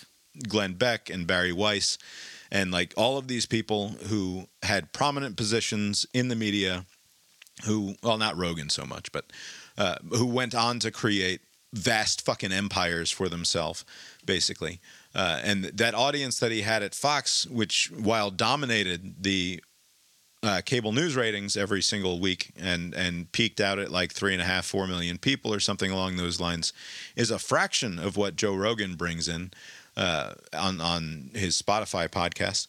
Uh, and I think that Tucker, likely uh, free from the constraints at Fox, is going to start his own independent sort of publication and become more powerful than we uh, had previously expected. And you're, you you think he's just gonna stay doing that, just like some Yes, absolutely. He's gonna he's gonna be a media clown, making millions of dollars a year, uh, more than he was at Fox. I, I I don't think he has any political ambitions whatsoever. He's always been a media guy. He'll forever be a media guy, and I think he enjoys a great deal what he's doing, having watched uh, many hours of him on television the last few years. What's going to happen to Fox News? so Fox News is gonna be in. Just fine. Yeah. Fox News fired Bill O'Reilly. It's going to be fine, but when like Bill O'Reilly had four million viewers every night, and everybody gloated about Bill O'Reilly's departure from Fox, and they just made it worse with, with Tucker Carlson. They just stuck Tucker in there, and everything got worse. And the same thing will happen now. I don't know who it will be. the obvious choice would- Presumably, they'll give the usual bunch their It- chance, like it the would have Jesse to Watters. Be, it would have to be uh, Gutfeld, right? He always seems to, he, like either that or Watters, but I'm thinking Gutfeld will probably get it. Maybe uh, Gutfeld apparently is like beating all of the late night network Right. shows Which, again, with his all with his these- eleven o'clock comedy hour on Fox. Right. What's what's interesting? You kind of uh, mentioned earlier about like the dominance of like this show over that show and this network over the network, and it's like, okay, what is the number one show on Fox News or CNN or MSNBC? And it's like it tops out like a three, three and a half million. Like these are the juggernauts, and Tucker Carlson was getting paid like something like in the north of thirty million a year for three million viewers. Yeah, I don't know about that number. I've seen that number tossed about, and it's I the don't. first time I've seen it that high, right? I've never, I've yeah. seen 10, I thought 20 he million. was down at like eight or ten million dollars a year max. Maybe and with that, a digital, maybe he had some other because he he did Yeah. that other stuff. I don't know how it balloons to thirty whatever million, but it the point remains: how are these number one shows that are drawing three million, four million well, tops? hey, when when a seven hundred and eighty-seven million dollar fine is basically just a tax on your ability to do whatever the fuck you want, yeah. Uh, what is thirty million dollars a year for Tucker Carlson if that is indeed No, the number? I right. If that's what he deserved, that all good for him. I just don't understand how the math works. Like uh, back in the day, shows would draw 10, 20 million viewers, and then we're getting well, that kind of money. it's the same math as the ESPN math, which is that like ESPN, uh, five or six or eight dollars of your cable bill just goes to Disney because of ESPN, and Right. Fox gets I forget what the number is. It's something like two hundred and fifty million dollars a month. I think, just in cable carriage fees. I'll I'll I'll have to look that up. You check the show notes. If I'm right, I'll link to it. If I'm wrong, we'll pretend that this never happened. Uh, but I think it's something like a quarter of a billion dollars a month in just cable carriage fees that they bring in before any of the advertising stuff. And they have a very lean operation. They don't spend any fucking money. They don't do investigative journalism in any meaningful way. They have a couple of like Washington correspondents. They have a White House guy. That is guy. true, yeah. They otherwise it's just a bunch of fucking Steve Doocy dopes hanging out in the studio in Times Square and talking in front of a camera, right? Right. They have very limited in terms of uh, organizational overhead. Everything else is just profit. so like this Tucker Carlson news comes out, uh, and then like shortly after, Don Lemon gets shit canned from CNN. Right. And I was thinking, you know, the, the the rule of three. There's always a third shoe to drop. Something else comes about. But over the weekend, uh, I guess the uh, NBC Universal guy had to step down because he was having some sort of inappropriate relationship with somebody uh, Right. under him. And so I guess that makes three, but like a very uh, un- unfortunate. Uh, No, no, no, you're for- wrong. The three is not the NBC Universal guy. Was it's the th- third? it's Tucker, and then it was uh, Don Lemon, Yeah. who, uh, by the way, this probably get me in trouble and uh, be perceived as a racist hate crime. Oh, I think again. I, I think I like Don Lemon even slightly less than I like Tucker Carlson. I I think that I could have an interesting conversation with Tucker Carlson. I know for certain that I could not have an interesting conversation with Don Lemon. You know, uh, your standard is much better, uh, uh, as flimsy as it is, uh, than what I have, which is face. Like he, that fucking guy makes that face too much. So I would side with uh, Tucker? Lemon. Yeah, Tucker Lemon has a pretty stupid face too. But anyway, that's this is beside the point. Uh, I agree. Tucker has the more punchable face, so maybe I get half of a racism back. I didn't do a full racism. Uh, obviously, I think Tucker Carlson is is um, is more dangerous and more objectionable in a, in totality. But I would rather sit down and have a chat with Tucker Carlson about things than Don Lemon. Anyway, the third domino to fall, these things happen in threes, is apparently there was such a thing called carpool karaoke that was not just a segment on the CBS Late Late The Show James Corden thing. but it was a, a show, a fucking streaming. They made a TV show out of it, and they stuck it on Apple Plus or something like that, or I don't know where they stuck it. I that doesn't make sense. But I read that it was on Apple Plus. I guess uh, CBS didn't want it. Uh, Yeah, Paramount it or on their whatever, yeah. on the Paramount Plus network, and so Apple Plus picked it up. They've canceled that. Uh, James Corden's Carpool Karaoke will end after like fucking six seasons or something. It was like- going on for six seasons, so it's just Yeah, literally. apparently. It's literally just Feels the. like it's been longer than that. it's just a longer version of that segment that he has on his show. Yeah, it's like a 30 minute version of the segment that he would put on his show. So like a comedian in car singing or whatever. Right. Like some version of the Jerry Seinfeld thing. Also, Okay. why did I think that he was like on the way out at the Late Late Show? Maybe he is, he is already like, also done. on. Yeah, maybe that's why they're not doing this anymore. Okay, end your show now, please. Anyway, I guess we won't talk about. It. I'll save this. Uh, there's a long feature in Slate today that came out talking about the recent change in alcohol recommendations that we've sort of talked about before. Talked about that like in January. Yeah, yeah. Uh, What is Slate doing talking about it now? it's a. I mean, you're tired, so we can't talk about it tonight. Ugh, it seems just not worth talking about at all. No, it's interesting, and I'm going to tie it into an article in the Atlantic about ice cream that I read uh, a couple of weeks ago. Does Uh, it say to eat more? the Atlantic article does, in fact, sort of argue in a backwards kind of way that we should be eating more ice cream uh, Fuck yes. Oh, for yes. for our health.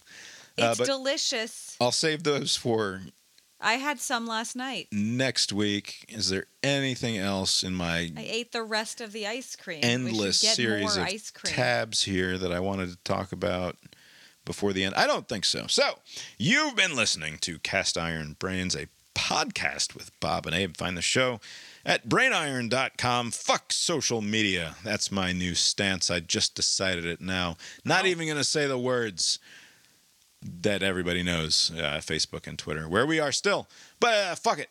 You don't have to go there. You don't already. So forget about it. Uh, brainiron.com for a show note.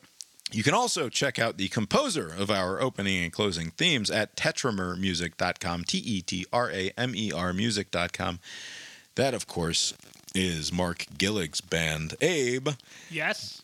did you make it to the movies this week? I Uh, well, whilst gallivanting across the country on a whim.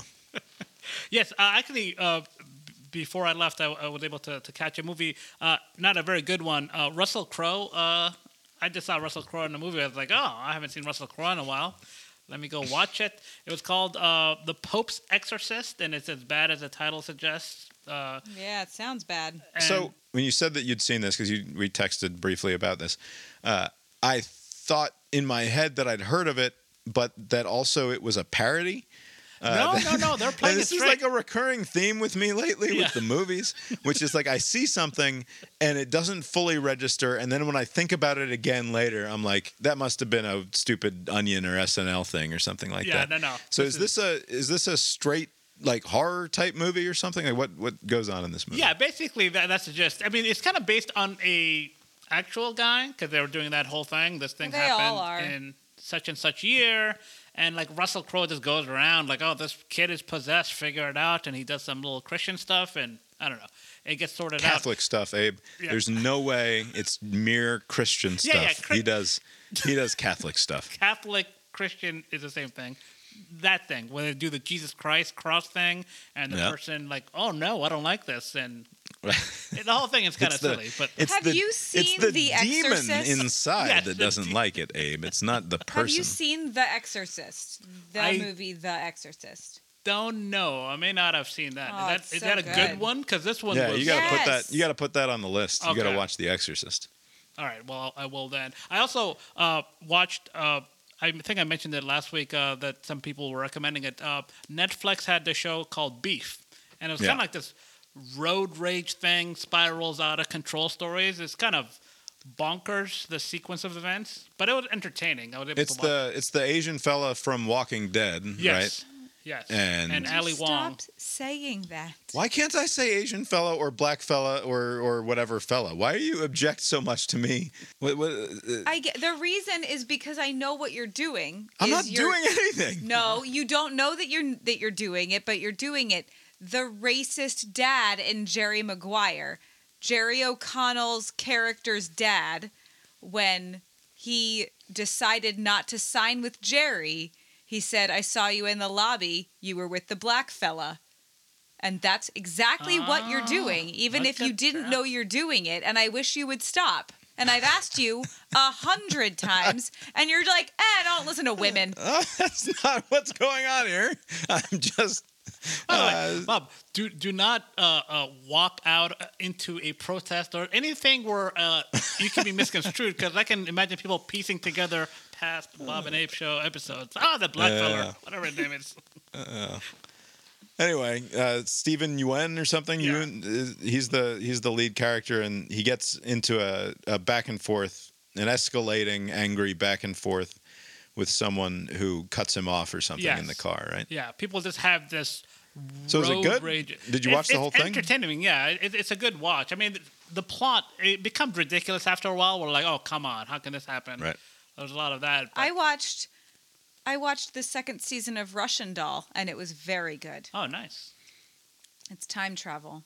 Why didn't we watch that? Because I enjoyed because Russian you Doll. don't want to watch things with me. All you do when we watch things is complain that it's television. I mean- so why would I wait for you to watch the things I want to watch? I enjoyed Russian Doll. You're very angry with me Yeah. tonight. I'm not sure why. Actually, because I have you a, tell you I have a good because idea you don't why, tell I'm- me things I'm about your life it on and the we have podcast. I don't know. Hey, what's a normal amount of plastic bags to keep? what's a normal amount of Ziploc bags to just hang on to? So, uh, listeners will recall, uh, close, careful listeners of the show will recall. Some of them are on the floor, and some of them are in another larger bag. Two of them in the closet. During the pandemic, our children stayed home for school for a year, and part of that involved getting from the school once a month a like a crate full of school items and activities that were always delivered in multiple Ziploc bags. The entire elementary school curriculum times four was delivered into this very room for a year in individual Ziploc bags. And that sounds ridiculous when I say it out loud. Two years ago. But that's what happened for a full year. And they're perfectly good and still largely clean and usable. Also true. They're Ziploc usable. plastic bags? They're usable, and yet they're in the basement of my house. Probably not like food grade any longer, plastic Okay. bags. But like any longer. at no point were they food grade after they had the school supplies in them. But I agree. They shouldn't be here any longer. What happened is they were stuffed there up into the top of the closet. And at some point in the last couple weeks, uh, they, they burst from themselves because, of course, the best storage They're for probably oxidizing or a something. plastic bag is to stuff it into another plastic bag and so, so somehow it like bloomed and it is now spread out from the top of the shelf down onto the floor of the basement I, i'll clean it up it's fine i I, don't think I wish the people, and a lot of them have, I wish you guys could see how much shit is in our house. It is so much shit. It's all good useful stuff Uh, Okay, we'll uh, you guys want to come and get it? You're welcome to it. Everyone can come take all the shit from our house. As I've done before, when I have to send someone something, I often just include random weird shit from my house. Like, But a- when did you send I've had- someone anything? You're talking know. about 15 years ago. From time to time, every time that I've sent somebody something, I've included a DVD that I no longer have any use for. Oh, there you go. Uh, because we got the Blu-ray or is- whatever of it. uh, it's a very fun game for me to just It's a include good game. a I like random that movie game. in some Why packaging. don't you send them 5,000 plastic bags? I will also do that. We I- could use them as the shipping packet, the padding. Yeah. Anyway, I'm not See, watching. now she's I'm not thinking like waiting me. for you. She she wants to use Ziploc bags as packing material. The difference That's is brilliant. that I would fucking do it or I would throw them away. The trash is coming tomorrow. There's no reason they shouldn't just be out in the trash can on the street. anyway. Uh, Lori watched. Anyway, I'm not waiting for you to watch things I want to watch because all you end up doing is complaining. I liked the first season of Russian Doll. Nata- Natasha Lyonne is uh, uh, I'd watch very it charming. again. I got plenty of school shit to do. You could watch it while I do school. I've seen it already. But know, you it's- don't want to do that. It's baseball you don't season. actually want to watch TV. You Oh. dislike TV. You say it every time we talk about it. Gotta watch the Braves. Uh, anyway, I also didn't go watch a movie this weekend.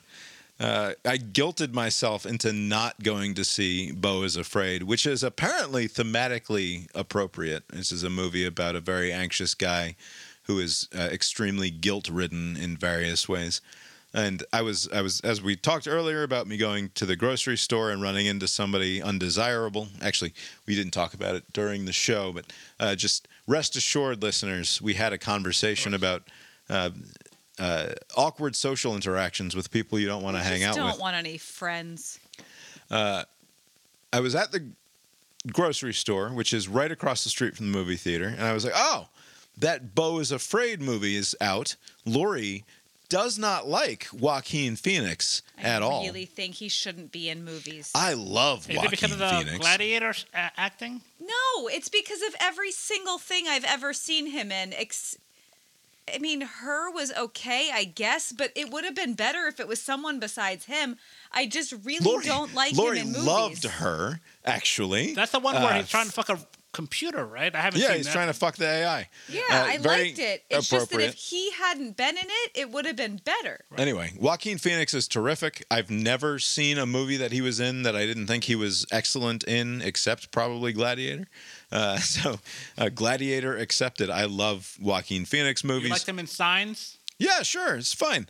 Uh, and like all of the other good ones too. The Master, The fucking spectacular. The Joker movie, awesome. He's very good. He's fully committed. Beau is Afraid is the sort of movie that I would like to see. It was playing and it was going to be playing at seven o'clock. And I texted you at six o'clock, and you let me down. You didn't text me back. I said, "Abe, should I go see this movie?" And Why didn't you text me? I'm your wife. because I knew that your input would be sure, whatever. I don't care because I don't want to see that movie. But I decided ultimately that like I, I guilted myself into not going because I couldn't justify spending the money when we have just a literal endless stream of entertainment that we already pay for at home. So I stayed home, didn't go see Beau is Afraid. Instead, I watched the last. Like I thought that I was nearly done with Return of the King. It Nope. turns out I had two and a half hours to go in Return of the King, the four-hour, twenty-minute movie. Uh, but I watched that and it was enjoyable. My criticism of it remains, I think, the same sort of feeling that I had watching it the first time, which is that it really should have ended like six times before it actually Yes. ended Yeah. and all of the sort of epilogue stuff given what we knew was to come with these movies which is home release and like extended cuts and all of that like they really could have just stopped it uh, well before they actually ended up stopping it granted i'm watching the extended cut but like even in the theatrical release i think that the movie should have ended a good 20 or 30 minutes before it actually did I was out of town because I did a 10 mile race, by the way. Nothing Oh, bad was happening. Why would anything? Oh, yeah, people would assume bad I shit know. was Well, happening we're with being all the very shit that you're cryptic about where I was. yeah, Lori was just running a race up there in Northern Virginia. I ran from the Mount Vernon to Old Town Alexandria on the GW Parkway. It was lovely. Bob, I got, I then got home and Bob was like, "Oh, you were really slow." Well, not a great competitive time, certainly that you ran. Uh, I also reinforcement. I also watched both of the American Masters documentaries that are on HBO Max about Mike Nichols. Uh, I did that on Saturday night as well. Mike Nichols, of course, is the famous director of The Graduate, among uh, many other great American movies. I watched a documentary, four episodes, four hours, called "Secrets of the Chippendales Murders," which. Oh. Not knowing anything about the Chippendales murders, it was all new information. It's on Hulu. It's a good one. Four There's hours. more than there, there was more than one murder of Chippendale dancers. There weren't. It wasn't dancers. Bringing whole whole new uh, levels of meaning to the phrase, uh, the genre, uh, murder porn. It wasn't. It wasn't dancers that got murdered. It was like one of the suits, and it was a whole thing. It was crazy. It was the '80s. What can you do? Uh, you should check out the American Masters Mike Nichols stuff because he was a fascinating dude, a very bright guy, and like a, a fundamentally a person who really understood this country in a way that a lot of people don't. And he made movies that, in, in a weird way, uh, I don't know why watching it made me think of this, but in the same way that David Bowie to me like redeems the concept of the pop star because of what he's able to do with with music. Mike Nichols like redeems the concept of movies with what, What he's he able do? to communicate. The Graduate and uh, and a, a number of other uh, plays and movies. Uh, but Mike Nichols was fucking brilliant, and li- just listening to him talk in interviews is an absolute joy and worth checking out. Let's see, and I guess we need to talk about Succession as well, episode five of the final season, in which the Roy brothers uh, prove themselves to be just as dumb and bad at this as we thought they were all along, and get absolutely played by uh, the Skarsgård guy who uh, redeems or, or confirms rather my long-standing uh, suspicion about all Skarsgårds, which is Oh, that yeah? they are creepy sex pests. Every Skarsgård in every movie, you're just waiting for the Sometimes moment they're just murderers. when they reveal themselves to either be a murderer or a creepy sex pest. And if you are uh, draining yourself of your blood half a liter at a time and freezing it into bricks and then sending it to your ex girlfriend, you're somewhere along the continuum of a creepy sex pest and an eventual murderer. I'm certain of it. I uh, for some reason, when he was going into that with Shiv, um, I was like for sure thinking this is just some sort of made up thing. Like he's just trying to gauge her I- I- reaction. or I do actually think that is still a plausible theory to hold on to. I think he might have been making this up as well, uh, but it is just as plausible to me uh, that he's not. So Right, because the the person he's sending this blood to is like his PR person also, or Right, he the communications director at his uh, big multinational social media firm or whatever. right. Uh, not not not best practices. Uh, and, and she's uh you know earlier uh the only other time they showed her or i think they showed her a couple of times but like she didn't seem happy like they're i thought they're just kind of just jokey oh you're not gonna leave this company. We treat you so well. We pay you so well. But she was kind of like ah fuck this. And then he goes and Probably- that. I thought that is is uh, probably the best scene in the episode was Shiv's one on one with uh, the Skarsgård Swede fella. speaking of which so what is your take at the end there? Like was he just fucking with them on the on, on he's gonna sell it higher than what they were even asking just so he can kind of smooth things over? Was he just doing that just to fuck with them and renege on it like what was that at the end No, no, he just wants to win. He's just Logan, and he said the big number, and now he wins, right? And they they thought that they walked off the mountain having won, and he ultimately just follows Shiv's advice, right? What is the advice that Shiv gives him in that conversation? the obvious is yeah throw the- a little more money the obvious answer is make it very clear to not just them but to everyone that you absolutely want this and the only way to do that is to throw a little bit more money at the situation and that's what he ends up doing and it works because he he goes around the boys he delivers the number to the old guard rather than delivering it directly to Kendall and he delivers it only as good news for everyone involved and it seems like now uh, it would take a, a sort of colossal, stupid effort by Kendall or Roman or them in concert to find a way to tank this thing and not make Right. the sale go through. but it seems like that that's the direction that they're going with roman like not being able to contain himself like by just acting out because Maybe I just, uh, to me, once I mean, I don't know how the last is it four or five episodes that we have left are going to play out, but I suspect that uh, this sale ends up going through and they're left uh, with nothing but a big old pile of money. Uh, Which, like, is are we supposed to be sad for people with a big pile of money? right because i mean they Because you know, I'm not sad for them. Because only they, you know, because yeah, like the brothers, uh, only the Skarsgård guy n- knows what he's doing. To you know, like I'm gonna get the deal because I'm I'm gonna make it to where you can't turn this down. But like to everyone else, it's like oh, you had a talk and you goosed yeah, the price up even like further. It's like it's like oh, They did a good job. Yeah, you stuck the landing, boys. Like you know, like they they don't look bad as a result. Only like he, like you know, I went around you, fuck you guys, I get what I want. But like to everyone but else, to these these sort of fucking ambitious monsters, all that matters is walking out feeling like you've won, and it it confirms everything that Kendall hates about himself when this guy fucking wins. Right? He knows that he's not half the man his father was in this one particular way. Right? Like Skarsgård is obviously meant to basically stand in as Logan here in these in this scene, and and it all like whatever. Again, this is a show that's repeating itself because it believes that these characters are who they are and fundamentally can never change. And it's probably right about that. And I sort of enjoyed watching them come to believe in themselves briefly, only only to have the the rug pulled out right from under them uh, at the moment of their greatest triumph. Of course, I did. That's an enjoyable thing uh, to watch happen to less than uh, upstanding individuals. Again, I don't know what the last half of this season is going to look like, given that this is where we are now. Yeah, it seemed like uh, all of a sudden there are too many episodes left.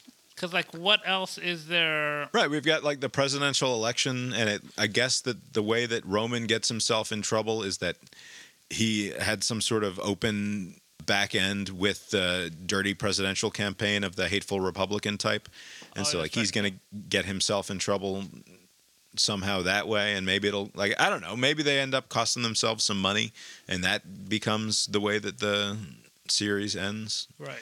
And they're certainly setting Shiv up now to look like she's in very great shape, which is funny because, of course, we have the triumph of the brothers in the last episode, and then she feels like she's on the outs. And now in this episode, we have the triumph of Shiv, and they feel like they're on the outs. And presumably, this is all going to end in pain for, for all involved. And and and going with that uh, theme, then there should be a triumphant episode of the presidential candidate, right? Or did he already have that with the marriage. Like that was his peak. Oh, for Connor? Yeah, I don't know. Uh, I, I would More imagine that. disrespect uh, towards him. Like they're calling their own. That, that's a. I mean, like maybe this is true. In it's just such a weird thing to to treat your sibling like that at that age. It just seems like, come on, this is your brother. I did like uh, the Hugo character had some terrific lines in this episode. The the dirtbag head of PR. Uh, The guy who was in the original Super Mario Brothers movie. Was he in that movie? Weird. Fisher Stevens is the actor's name. Anyway, career. you uh, you got anything else for us tonight, Abe? nope. Well, I guess that's all we've got for tonight. Then we will talk to you next time. Later. I forgot to mention uh, the Jon Ronson I don't think you did. podcast uh, I called think you remembered to mention it. No, I think I mentioned it before the show started. The Debutante. And everybody should check that out. Abe, I want to play a very quick clip for you because taken out of context, uh, I've laughed about this uh, like six times today. While Carol was convalescing, she started calling a local telephone answering service called Dial a Racist. Every day, a particular neo Nazi would record a racist outgoing message on his answer phone, and then other racists would call in to listen to it. I couldn't get over that. She would call, dial a like this is a thing. This is not a fake thing. This was a thing that existed in the 1990s.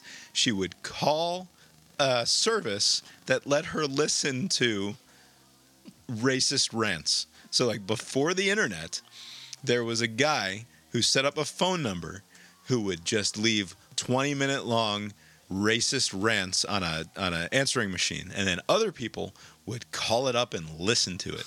Because they would find comfort in the messages. Like, and like, oh, Jon Ronson got to say that out loud as as like as though he's just explaining something for people who haven't heard it before. But of course everyone knows about dial a racist.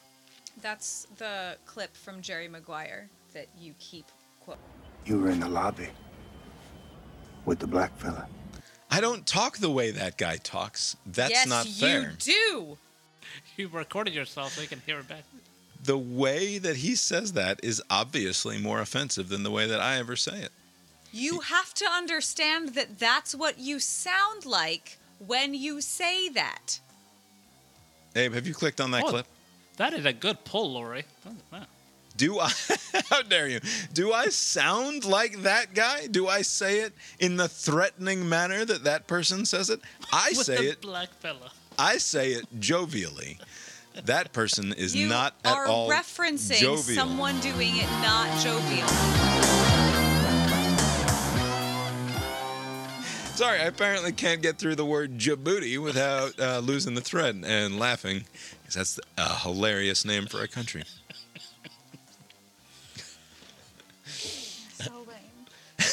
yeah, I didn't do it on purpose. A lot of a lot of. Djibouti jokes growing up because it's uh, next to Somalia. I imagine, yeah. Djibouti. What about your booty? My booty. That's that's yeah. That's how it went. that sort of thing. That's it. Five minute episode. We're good. The proceeding was created with 100% human content.